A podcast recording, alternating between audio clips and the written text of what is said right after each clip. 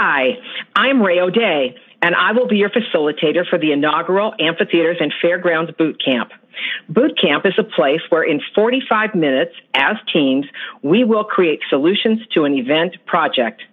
This year, both sessions will focus on layout opportunities. I believe that our event grounds are our stage and we are the choreographers.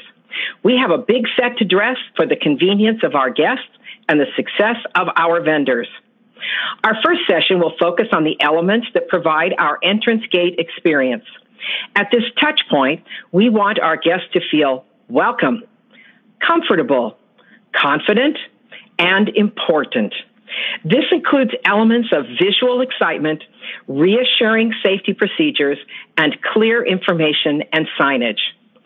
Our second session will focus on the layout elements that help and or hinder the success of our food and beverage concessionaires. In this process, it is about the flow of traffic and the creature comforts that encourage a longer length of stay. That is because length of stay is the biggest driver of per capita spending. In preparation for our entrance gate exercise, I would like you to think about the five to seven most important functions or elements that you believe should be present when creating an ideal entrance gate experience. Also, please consider will the list be the same three years from now? In preparation for our basics of food and beverage layout exercise, I would like you to think about five to seven layout elements that you believe influence guest access and or vendor success.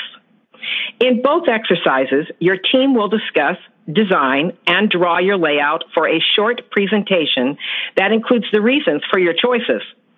I will be available for two days following the exercises to discuss in greater depth any layout questions or thoughts you may have regarding entrance gates or food and beverage layouts.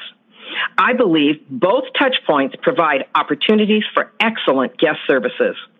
The guiding questions are what does it sound like? What does it look like? And what does it feel like? See you in Nashville.